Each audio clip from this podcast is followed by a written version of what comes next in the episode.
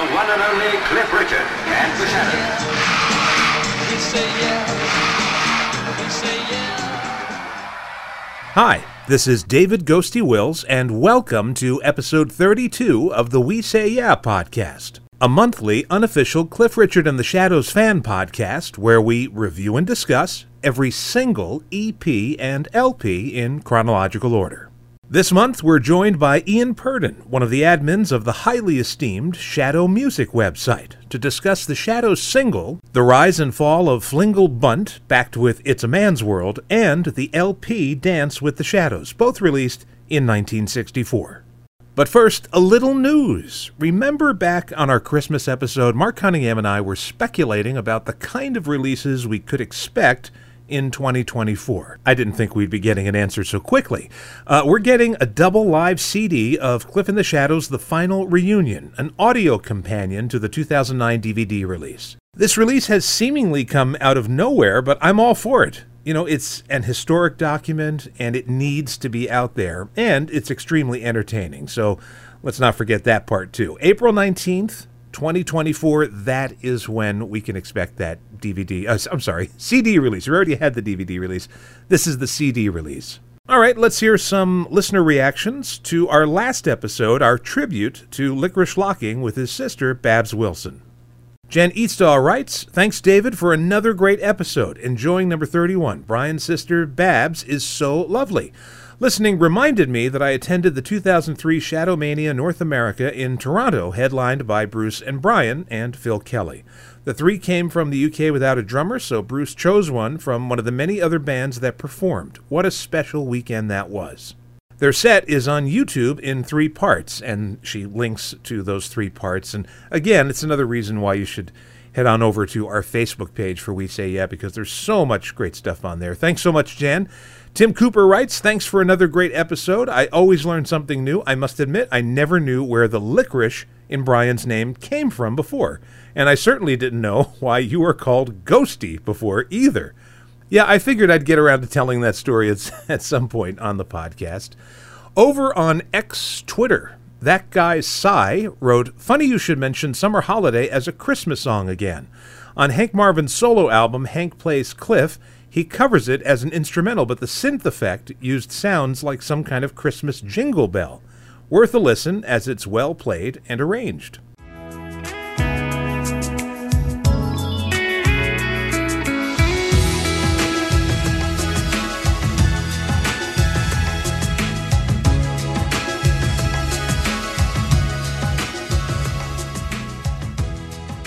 Thanks so much, that guy Cy. And finally, Old Fan 59 left a five star review over on Apple Podcasts, which we encourage you to do because it really helps out the show. Old Fan 59 writes, Fantastic show, giving great insight into Cliff's career. It's the mostest. Thanks so much for all of your reaction and responses to last month's episode. Even if we don't have time to read all of them on the show, they're very much appreciated. And if you want to get in touch with the podcast, you can send me an email. It's we say yeah podcast at gmail.com. Join us on Facebook. Just look for We Say Yeah. And follow us on X Twitter at We Say Yeah Pod. Now, before we get to our main topic today, remember how last year there was all this drama going on in my life about my passport and there was an error made on it and will I get it in time before my London trip and the deadline was approaching? Well, now there's new drama. Um, the owner of the condo I've been renting for the past, or nearly the past two years, has decided to sell it. So it means I have to very abruptly move out. Now, I generally bank a bunch of shows in advance. In other words, I try to record several programs ahead of time in case there's a calamity like this that might interrupt our schedule of every month. Because the last thing I want is for the show to go on some kind of hiatus for a little while. There's nothing worse. If you're a fan of a podcast and you listen to it and you look forward to it and it's on kind of a schedule and you're used to it appearing in your feed when you expect it, the worst thing on earth is for it to suddenly go away with no explanation. So I'm just working very hard to prevent that from happening. I mean, I've got a big move and a lot of things I have to put in storage, and oh, it's a big mess. But um, hopefully, we will be back next month with another episode. All right, on to this month's episode. I had a great time chatting with Iain Purdon about the Dance with the Shadows LP, an underappreciated album, in my opinion. And I should tell you that recently I came into possession of many mono and alternate mixes of Shadows tracks. However, for these purposes, all of the clips you're going to hear are the stereo versions from the early years Shadows box set. I began our conversation by asking Iain, How did you discover the Shadows or Cliff in the Shadows?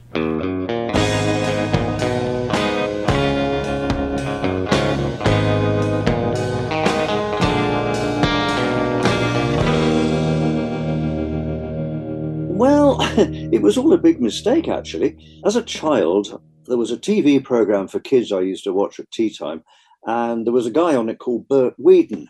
Uh, he was a well known guitarist of the day, and actually, he'd written a book for people like me who were trying to teach themselves to play the guitar.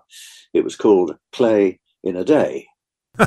anyway, Bert, in one show, played this tune called Apache, which I really liked, and I asked my dad, could we buy that record? Well, being the kind of guy my father was, he went to the record shop and listened to all the versions of Apache they had in stock. And he came back with the one that he thought was best. I was furious with him. This isn't Bert Weedon, I said. It's not what I asked for at all. It was, of course, The Shadows. And it was, of course, very much better than Bert's record of it, which I eventually came to realize. But at that time, I wasn't aware of The Shadows as people they'd just done this record. And I wasn't aware of their connection with Cliff Richard. He was just a singer that you saw on telly sometimes. It was probably a couple of years before I started seeing the shadows on television. And by this time, Jet and Tony had already left. The drummer was Brian, and the bass guitarist was Licorice. I began to read about them in the music press and slowly turned into a Shadows fan, which, of course, I still am. Now, at that time, I thought Licorice looked particularly good on stage, and it was watching him that made me want to play bass instead of guitar. So, yes, that group, Hank, Bruce, Brian, and Licorice, to me was the first Shadows lineup I got to know. Et maintenant, notre premier disque, Apache.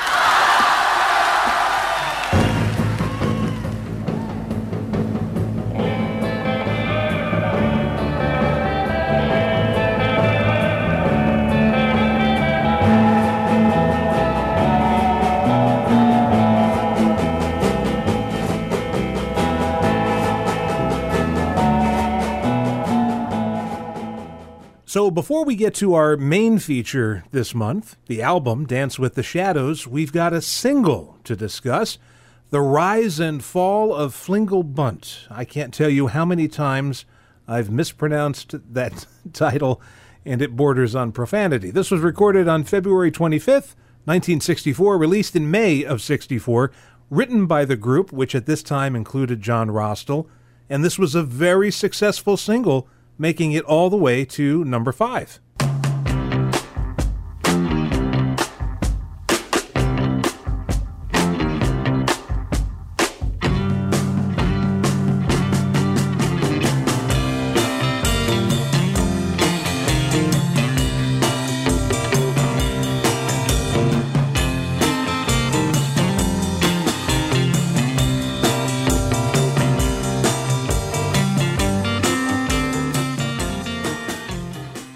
And I know that this song was inspired by, or at least the title anyway, was inspired by gibberish spoken by the actor Richard O'Sullivan that amused the group. That is absolutely right. Yes. Um, while they were all filming um, a film which in the UK was called Wonderful Life, I'm not quite sure if it was called that everywhere in the world.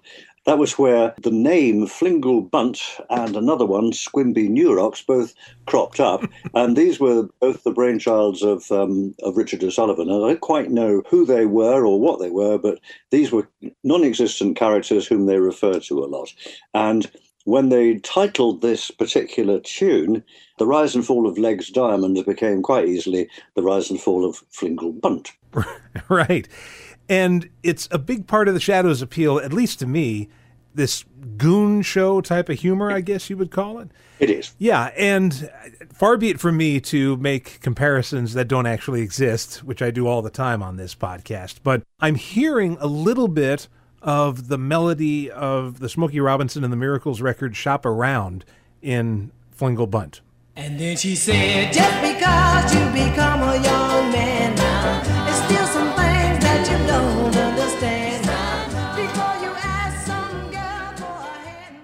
I'd never thought of that. It's not surprising that it should resemble other numbers because it is a basic 12 bar with embellishment. And in fact, the story goes that it started out in the studio on the uh, 25th of February, as you say, um, that they were just jamming. And as the jamming took place, so the number took shape. And uh, Norrie Paramor, the recording manager, said, I think we better do this. I Switched on the light. He came in on the piano at the beginning. You can just hear him. And uh, they did it. And I think they did it in one take. Wow. You know, I can't quite put my finger on it, but there's something about this track that feels almost ahead of its time, like it's signaling where music was going to go later in 64 and into early 65. It, it feels like a turning point for the Shadows. Well, the arrival of John Rostill as bass player actually lifted the whole band a step because, uh, compared with his two predecessors, he was a much more accomplished musician. And I know the Jet Harris lovers are going to hate me for saying that. Um, Licorice Locking, on the other hand, told me he was brilliant. I, I, I couldn't have given way to, uh, to, to, to a better guy. Uh, John Rostill was a real musician, and it shows in the amount of contribution he made to the composing that they did for the rest of the 1960s. But also, as a bass player, he just did so much more. If you listen to The Rise and Fall of Flingel Bunt, his bass part is by no means predominant. That's, that's always the lead guitar with Hank Marvin. But the drums are there, and the bass is doing things. Listen to it, and you realize this guy is embellishing this tune. He's not just playing the basics. You mentioned composing, and John would go on to quite the songwriting career after the Shadows as well. So let's flip this record over. And here's an unusual uh, circumstance. We've got a song written by Malcolm Addey and Norman Smith. So the EMI engineers are getting in on the action. It's a man's world, not to be confused with the James Brown number. It's a man's, man's, man's world. Recorded the same day. This, you know, it's a pleasant melody and it's no it's no A side, that's for sure, but I do enjoy it.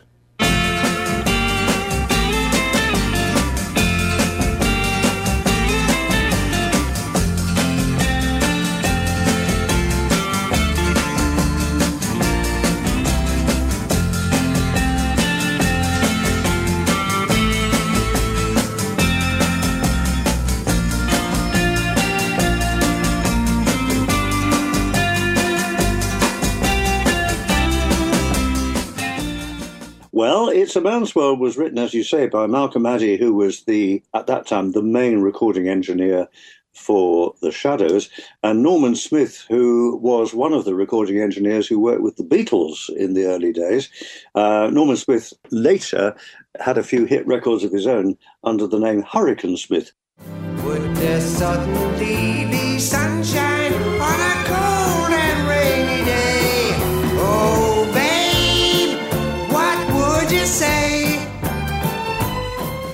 Anyway, that's these two engineers getting together. They put together this tune, and it was recorded in the what I will call the February sessions, because in February 1964 they had a major recording session, basically to make an album, and the album was going to be called Dance with the Shadows, and the producer Norrie Paramor had basically populated it with a whole load of interesting tunes that he thought the Shadows' touch would embellish, and um, it's a Man's World was originally intended for that album, but in the end, they decided to put it on the back of Flingel Bunt. Well, let's get into it. Let's talk about the album, Dance with the Shadows, which is an album you've loved for a long time. For me, I only heard this album in full, in sequence, just a few weeks ago. I should explain Ah. to the audience, I may have explained this before. Because of European copyright laws, Shadows music or any music prior to 1963 had fallen into the public domain in uh, Europe, and it's not supposed to be sold in the U.S., but of course, those things do filter their way into the U.S., so I was very familiar with Shadows songs up till 1963. When we get into 1964 here, this is like a whole new world for me. And having heard this album just recently, I have to say, I would put this at a close second to the first Shadows album. It's that good. Um, I would say that for me, this is my favourite Shadows album, and I've got them all. Um, it's probably because it's the first one I bought, and I was very impressed with the versatility on it. Um, the interesting thing about listening to this is that this was the first time they had recorded with Burns guitars instead of Fenders. And Burns guitars don't sound the same, and they are experimenting with the noises they can get out of those Burns. And I think this is a very, very interesting demonstration of what those guitars can do. In the sleeve notes on the original LP, a guy called John Friesen, who was a, a great Shadows aficionado, wrote that um, the Burns sounded much fuller. And I think that's true. It does. Well, this was released concurrently with the rise and fall of Fingal Bunt, so this was also released May of 1964. And as you mentioned, Norrie Paramor dipped into his bag of tricks and came up with all sorts of unusual selections for the group to record. And uh, right off the bat, we get one of my favorite tracks on the album, the Shadows version of Chattanooga Choo Choo. Now, this might seem like an unlikely song to cover. It's, I mean, it stretches all the way back to it, it, it was a big Glenn Miller hit.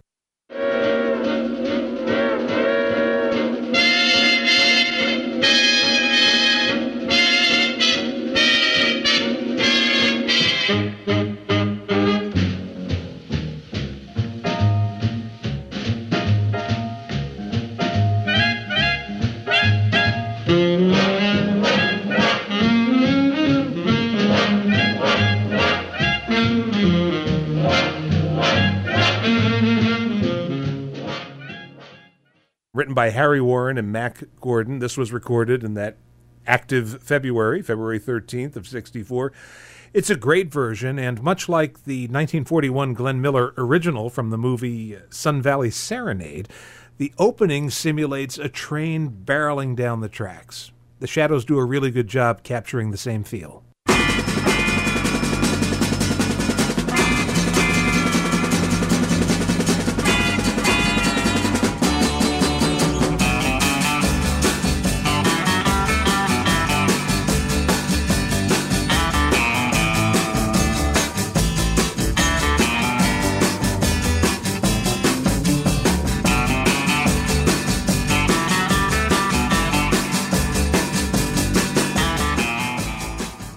It's an excellent atmospheric opening number for an LP, as we used to call them. Um, it's one of the two Glenn Miller tracks on this uh, collection. And uh, yeah, I mean, we, we play it to this day, and I do play in a Shadows style band, and uh, we, we play it a lot. I would imagine that maybe record buyers who were picking this up in 1964, they might have seen a title like Chattanooga Choo Choo and thought to themselves, "Oh no, you know, I don't know if I want to hear this." But they would have been had they given it a chance, they would have been very pleasantly surprised because this is very uh, au courant. Yeah, I think the the thing was that um, Norrie Paramor, the A and R man, A and R means artists and repertoire. He manages the artists, Shadows being uh, a significant uh, one of his artists, and the repertoire, what they're going to record. And his job was to get together stuff that he thought he could sell on vinyl, as it was in those days, and make money out of. And that was the commercial end of recording. Uh, Norrie Paramor was a, a very accomplished musician who, who was several years older than the Shadows were, and consequently his his knowledge of music went way back. And I remember reading a newspaper criticism of the Dance with the Shadows album, written clearly by someone who wasn't a Shadows fan, saying, "Oh, this album is just full of show business horrors," which I think is what you've got here.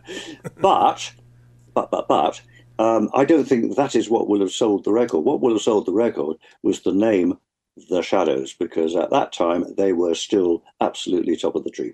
Well, I have heaps of respect for the big band era, so I wouldn't have been bothered at all. And yeah, they're covering some unusual selections, but at the same time, they've got their own compositions on this album too. Track two, Blue Shadows, written by the group, but at this time, this is an older cut from 63. In true Shadows tradition, I have to say, I, I've learned this. You can't really look at the personnel on the cover and assume that that's who's on the record. so here's one that's Marvin Welch, Bennett, and Locking. And it's a very convincing blues record. I mean, this Hank is to me playing circles around a lot of other groups guitarists who were getting a lot of praise at that time.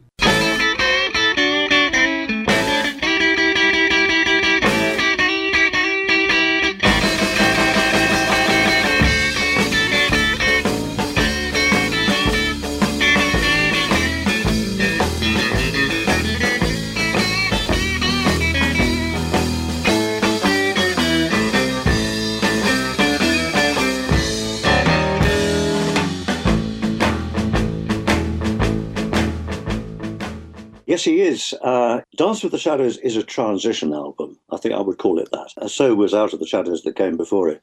Uh, reason being, the transition was between two players. And in this instance, it was a transition between Licorice Locking, who is on three of the tracks. Three of the tracks were recorded about six months earlier in August 1963. And then the concept of Dance with the Shadows is what they went into the studios to do in February 64. Basically, they ended up with needing to fill up the album with something else. And they had these three tracks from earlier on the shelf. So they put them in.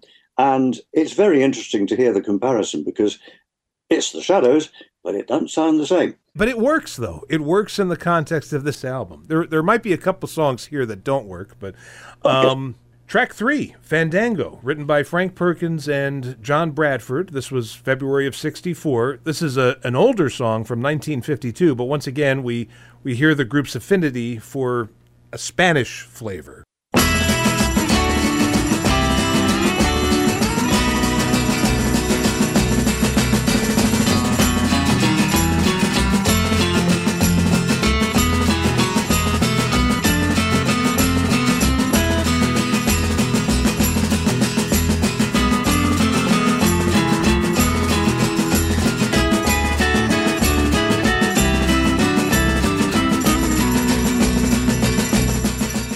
Yes, it's very nicely done there. And if you Google or YouTube Fandango, you will come across a version of it by a, group called the Flee-Rekkers, which I'd never heard of before. And it is quite clear to me listening to that that that's the one that Norrie played them and said, let's see if we can do this.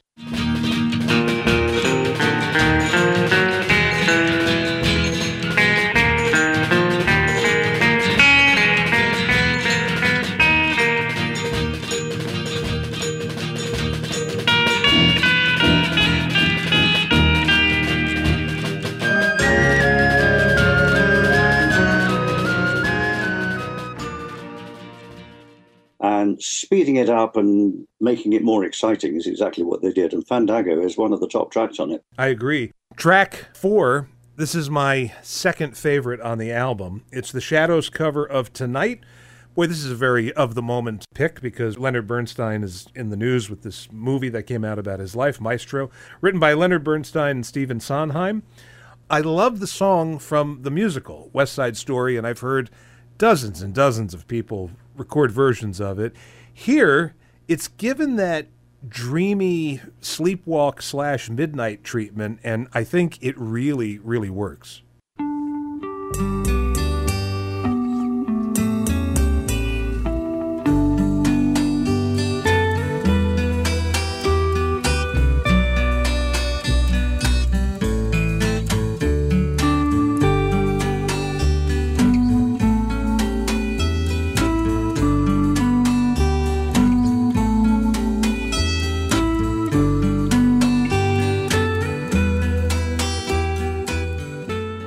Yes, it does. Uh, this is where, if they were on stage, Bruce would step forward to the microphone. He said, "Now we want to feature Hank. And the spotlight would go on to him, and the rest of the band would fade into the blackness behind. And you would see and hear him playing these soulful tunes. And tonight is an excellent example of that. Brilliant player, a very erratic player, actually. This is going off at a tangent. But I remember Chet Harris saying, who he was the original bass player with the band, he said, The man is a genius. Even his mistakes are in tune. Yeah, it's great stuff. Uh, we'll move on to track five. That's the way it goes. Whoa, suddenly we've got vocals. Here we are. This is a Welch and Marvin composition. The Everly Brothers are back together again.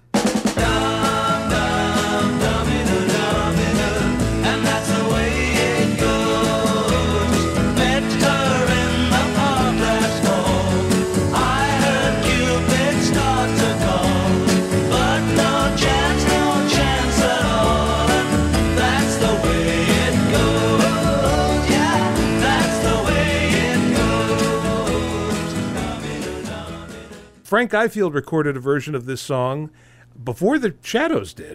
That's the way it goes. Whoa, whoa, yeah. That's the way it goes. Dummy doo, dummy doo. And that's the way it goes.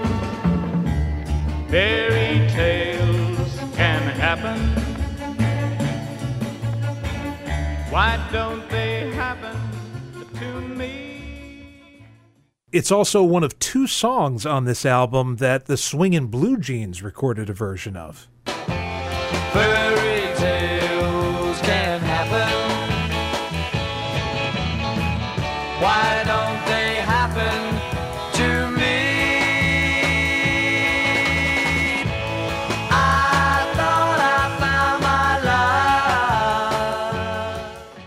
But as for the Shadows version, I like it. It's pleasant. You know, whenever Hank and Bruce do Don and Phil, I'm here for it. But I don't know. It, it, it feels like it doesn't really belong on the album. Like it should have just been a standalone single. This is the sound of Marvin Welch voice blending.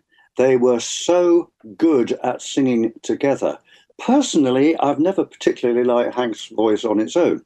Um, Bruce, I think, is a slightly pleasanter voice to listen to on its own, but the pair of them together, they really each covers the other's weakness, I suppose you could say. And that close harmony is a strong feature of a lot of the early Cliff Richard records, where he's singing out front and Hank and Bruce are right there behind him, painting in the canvas, if you like. And you mentioned the Everly Brothers, and of course, when Hank and Bruce first went to London to seek their fame and fortune, they did actually start as a vocal duo and very much a sort of uh, Everly's pairing. They did a lot of that kind of stuff. So it's not inappropriate that they should still tend in that direction when, when singing. And I think that these are probably, I, I, I sense from what you said that you weren't too keen on them, but I think these two numbers are actually compared with other stuff they've sung since, they're pretty good. Well, we'll see when we get to the second one. I think this is the stronger of the two on here. But we'll move on to number six, cut six, which is Big B, written by Brian Bennett, February 25th, 1964. It's a sequel, in a way, to Little B. I guess it was inevitable that we would get Big B at some point. It's another drum showcase for Brian.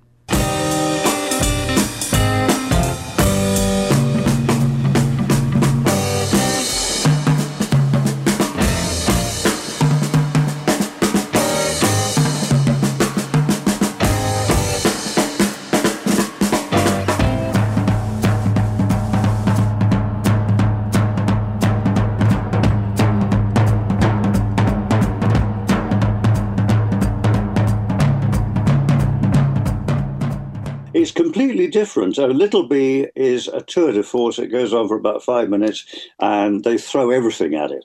And uh, it, it's Brian, who at that time had only just recently joined the band, showing what he could do. And boy, could he hit those skins! You know, he, he really was uh, so energetic, and it was a fantastic number to do on stage as well as on record. They started doing it when Jet Harris was on bass. They continued to do it when Licorice Locking was on bass, and the recording of Little B features Licorice. Big B Uh, the only thing it has in common, really, is the title, and it's Brian Bennett again. But this is a much tighter, more melodic tune. There's less duration to it. Uh, the drumming is much more precise.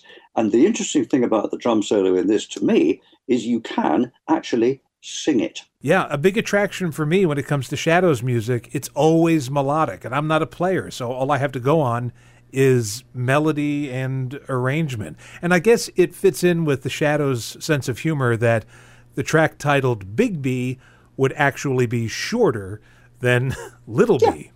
Track seven on the album. Here's your second Glenn Miller uh, cut, and it's In the Mood, written by Joe Garland and Andy Razaf, I think is how you pronounce the last name.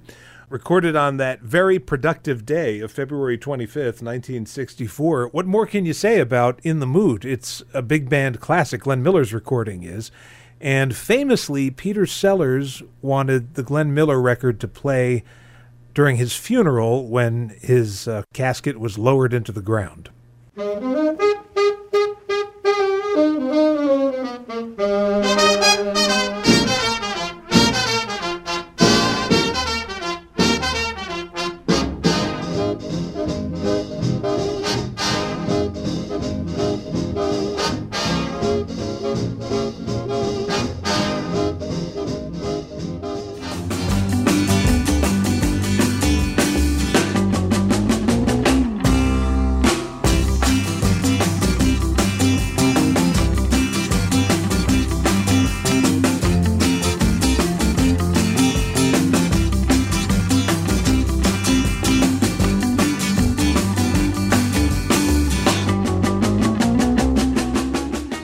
The Shadows version is good, but I don't think it's nearly as good as their version of Chattanooga Choo Choo.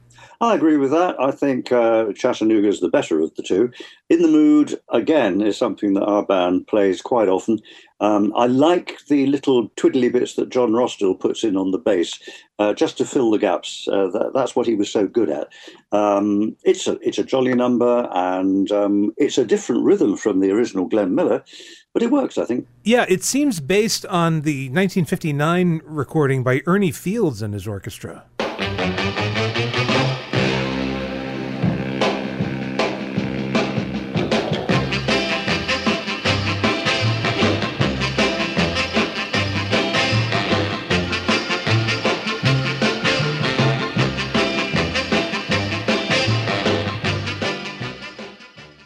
So we'll move on to cut eight, which is The Lonely Bull.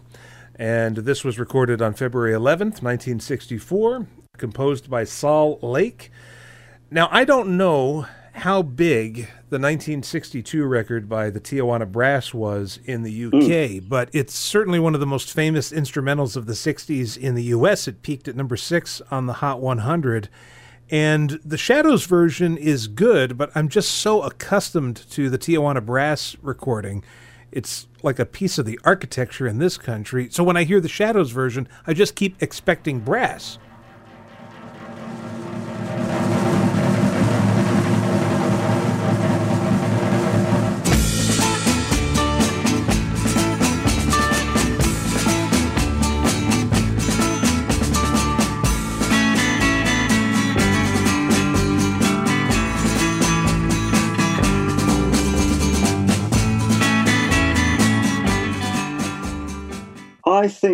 That this is a tune that's not only done by Herb Alpert, the Tijuana Brass, but also by the Ventures.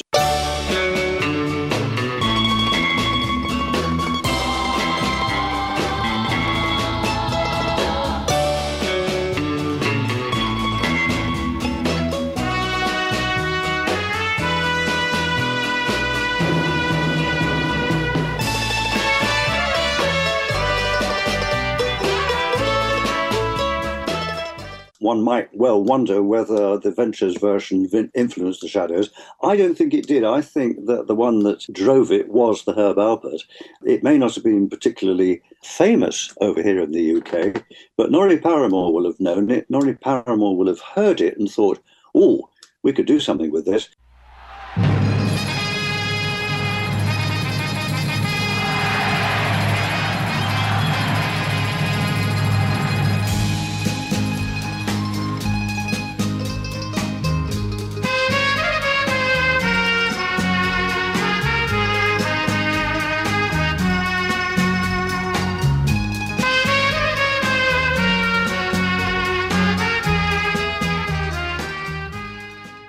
Well, again, it has that Spanish flavor that the Shadows really excel in, so it's a natural for them to record.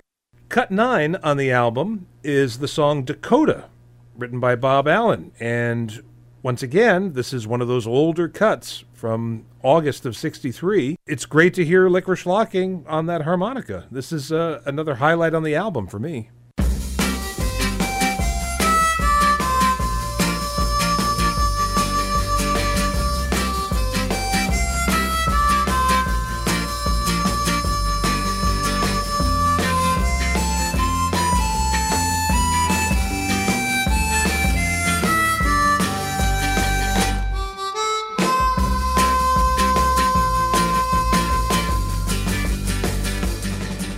Yes, indeed, it, it is. Um, it is a much older recording. I mean, only six months, but in terms of the stages through which the Shadow Sound went, it definitely belongs to the previous chapter.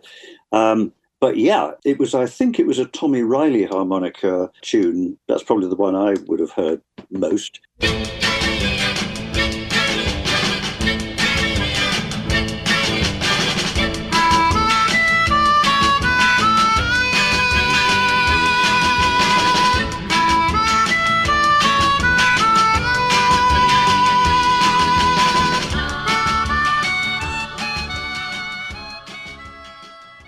But uh, Licorice actually is on the record twice because in Blackpool, where they were doing a summer season, Norrie Paramor and his gang went up to Blackpool and set up uh, a sort of mobile recording studio to do these numbers. And um, they recorded the backing track without the harmonica with Licorice playing bass. And then a few weeks later, back in London, they added the harmonica part again with Licorice playing over his his own recording of the rest of it. And uh, that's how it came into being. And actually, if you listen to the stereo version of it and put your headphones on, you can actually hear the door opening as he comes in and, and a bit of breathing, you know, but th- that's sort of esoteric stuff. But uh, yeah, it's a good number. Uh, I have had the privilege and pleasure of working in latter years many times with Licorice. He was a great guy for coming round the Shadows guitar clubs, and he would not only perform for everybody, but he would also play along with everybody. And uh, I thought, well, that's he's the bass player, so I won't be getting to do much because I'm a bass player. Uh, but actually, I, I got to back him on Dakota because someone had to do it. And I knew what he played. I played the same notes, and it seemed to work. I'm sure it was a big thrill for you. Yes. Uh, track 10, we're back in the cinema. It's a theme song to the 1964 Ken Russell film, his directorial debut, actually, a movie called French Dressing. And it's an original composition by Brian Bennett, a portent of things to come. I went on YouTube and watched a few clips of it, and like all Ken Russell movies, it's a little unusual.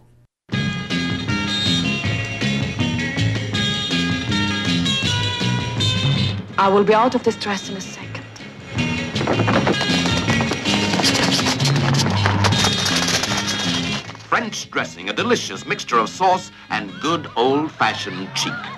Starring James Booth, Roy Kinnear, Alita Naughton, Marisa Mell, in a film that explores every avenue of fun and finds it in the escapist picture of the year.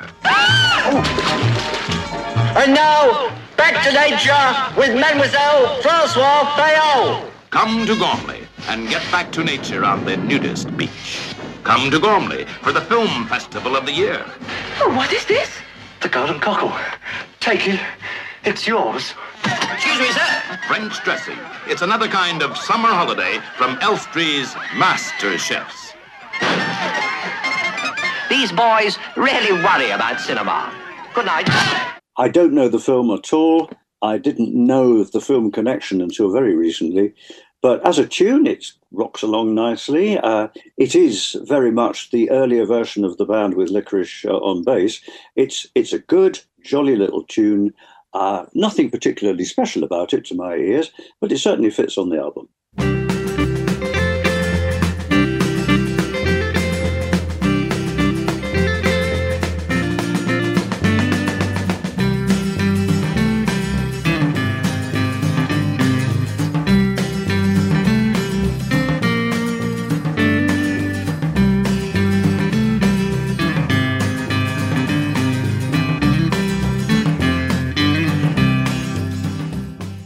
It's nice leading into the next song, which is another movie theme The High and the Mighty. This was recorded February 18th, 1964. This is a Dmitri Tiomkin composition, and this is from the 1954 film of the same name. It was the first ever all star disaster movie before they became in vogue in the 1970s. So this one starred John Wayne and Robert Stack, Phil Harris. I mean, it had a cast of thousands. The score won an Academy Award, and the theme song also won an Academy Award for Song of the Year. And you can't tell me that somebody, I don't know if it's Norrie, I don't know if it's the Shadows, but somebody in the studio had to have been a film buff. One by one, they boarded the plane. The most bizarre group of people ever thrown together by fate on the most exciting adventure that ever spanned an ocean. There was Dan, who had used up his nine lives and was starting on number 10. May, who could talk to a man without saying a word. Lydia, who was as low as high society can get. Sullivan, whose nerves of steel were beginning to rust. Sally, who lived in a world of whistles. Ed, who had taught himself to face disaster with a smile. Party, a heart full of courage wrapped up in a bundle of nerves. Childs, a wealthy collector of other men's wives. Flaherty, who thought he could hide his fears in a bottle. Agnew, a coward, until he held a gun in his hand. Spaulding, a right girl who had to be nice to some wrong people. Yes, the brash and the brave, big timers and two timers, the chaste and the cheats, morning glories and nighttime women, suddenly transformed by a single stroke of fate into people with all pretense gone and every violent emotion turned loose. Welby, check your final position. I'm going to take her down. Wait a few more minutes, Do as I say. But it looks like... Do as I say. Give him a few more minutes. I've already waited too long. Here we go. No, we don't. Get a hold of yourself, you yellow. The Shadows version of the theme song to The High and Mighty is not only a standout on this album, it's, I think, a standout in their career. I love this recording. If this had been a single, I predict this would have been a hit.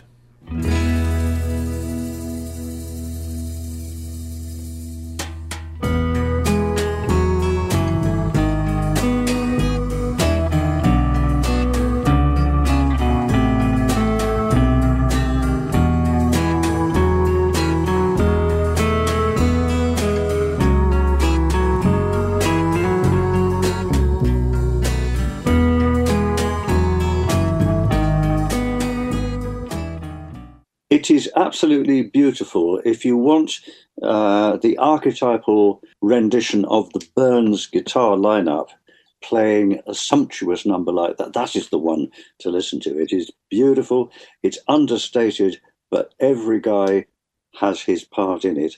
And um, it's not played much in the clubs, actually. I've had I've had the pleasure of backing it a few times, but it, it's not one of the most commonly played numbers now.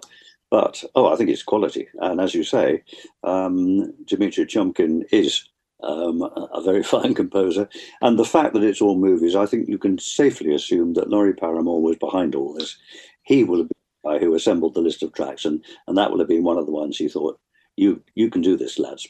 The next cut is the second and last of the vocal cuts on the album. Don't It Make You Feel Good, written by Marvin and Welch.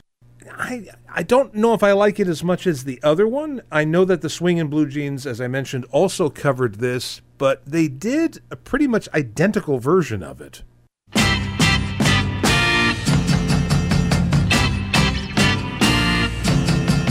You're sitting sipping coffee and your girl walks in. Don't it make you feel good?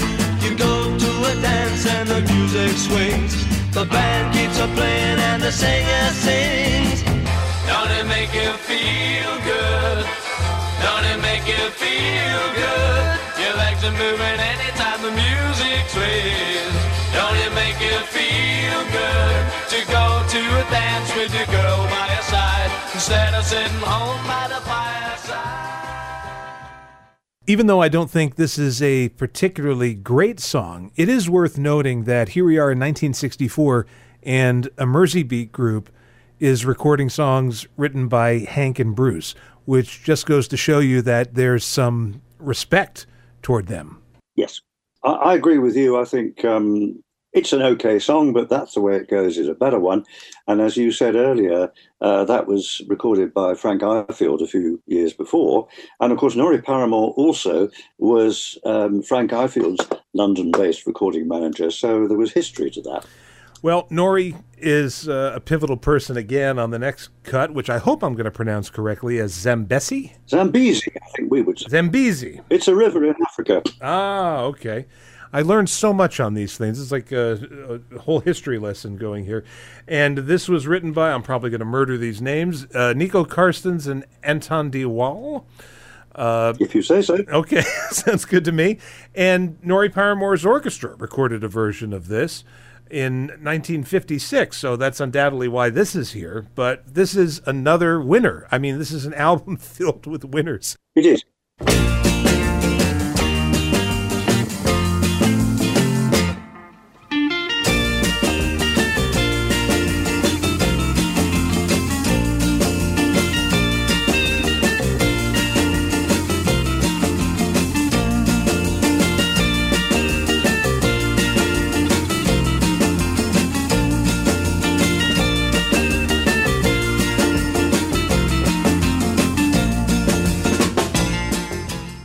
Yes, the recording that he made earlier was with a trumpeter called Eddie Calvert, who was, um, you know, if you were a trumpeter fan, he was one of the big names at the time.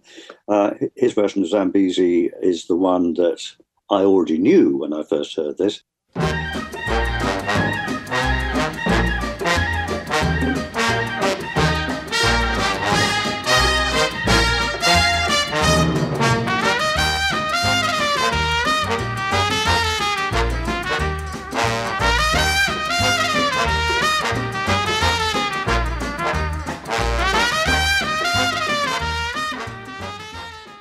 But what the Shadows have done with it um, has made it completely different, and you don't miss the trumpet to me.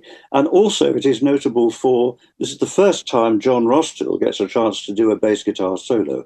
It's not one of those improvised bass guitar solos. Basically, he's playing the tune with a few embellishments, but it shows you. Aye, this guy can play, and that was to be proved in forthcoming recordings over the next few years.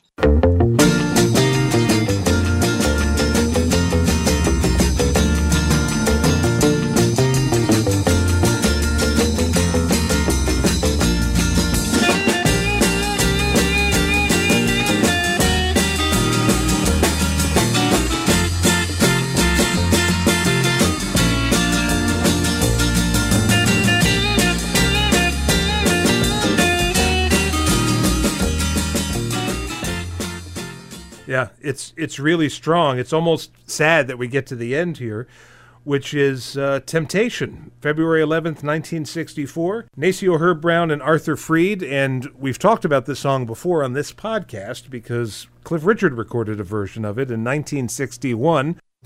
Born to be kissed, I can't resist. You are temptation, and I'm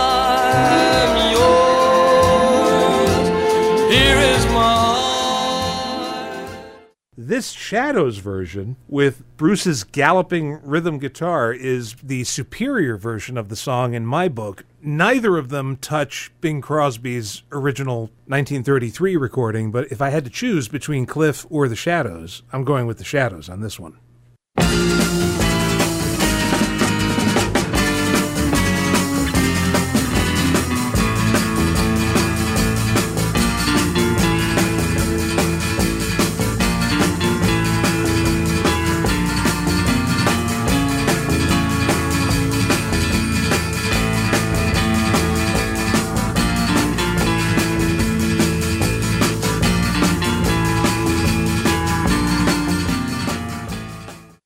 Probably the version of it that we would know best here in the UK would be that by the Everly Brothers. I think that is what influenced them to do their own version. And actually, the Shadows recorded Temptation twice at two different times, but this is the original one in 1964. Uh, as you say, yeah, Bruce is a real tour de force on the, on the rhythm guitar there, and a most unusual chord pattern. Actually, uh, it took me a long time when I used to play rhythm guitar to work out what he was doing. Uh, it wasn't a difficult thing to finger once I figured it out, but it took a while to work it out. But yeah, it's it's it's a great number. It's a lovely number. They then did it again umpteen years later with um, a different lineup of people in the studio and made a disco version of it, which was quite fun in its own way, but sounds very dated now. This 1964 version, on the other hand, to me is as good as it ever was. Well, for this album to come out as it did in May of 1964, and we, we all know what was happening in music. It was like a whole new, the new guard, you know, coming along in music. Yes. But despite that competition, this was also a hit album when it was released. Oh, it was. It was. And I I think the two songs, which I, I sensed you weren't that keen on, but they were, if you like, um, a nod in the direction of the burgeoning Mersey sound Beatles, uh, Gerry and the Pacemakers, all those other bands who had exploded onto the music scene. And basically, to me, that was them saying, yeah, we can do that. yeah. And they could. They could. Well, this has been great uh, talking about this album. I hope everybody goes back and revisits it, or if you're like me, you maybe haven't heard it before until very recently, and uh, you'll be. Well, you shouldn't be pleasantly surprised because the shadows are, are quality, as we've demonstrated over these past 32 episodes. So, Iain, if people wanted to catch up with your activities, shadows related or not, or else, where would they go to do that?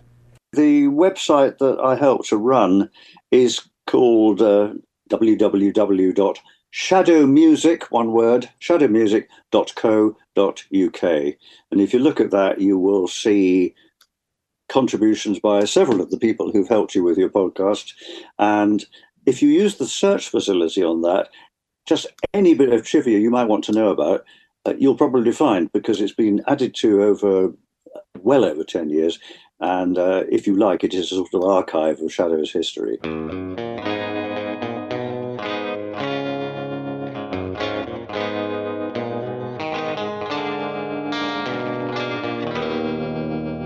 Once again, I want to thank Iain so much for appearing on the show, and we are endeavoring to be back next month talking about the film Wonderful Life. Until then, make sure to send me an email. It's we say yeah podcast at gmail.com. Join us on Facebook. It's we say yeah, that's our page. And follow us on X, Twitter. I don't know what to call it. I really don't, because it seems like culturally we've decided not to call it X. We're still calling it Twitter. And I just can't help but call it Twitter no matter what. Follow us on Twitter. You know where it is. We say yeah pod. Thanks so much for listening.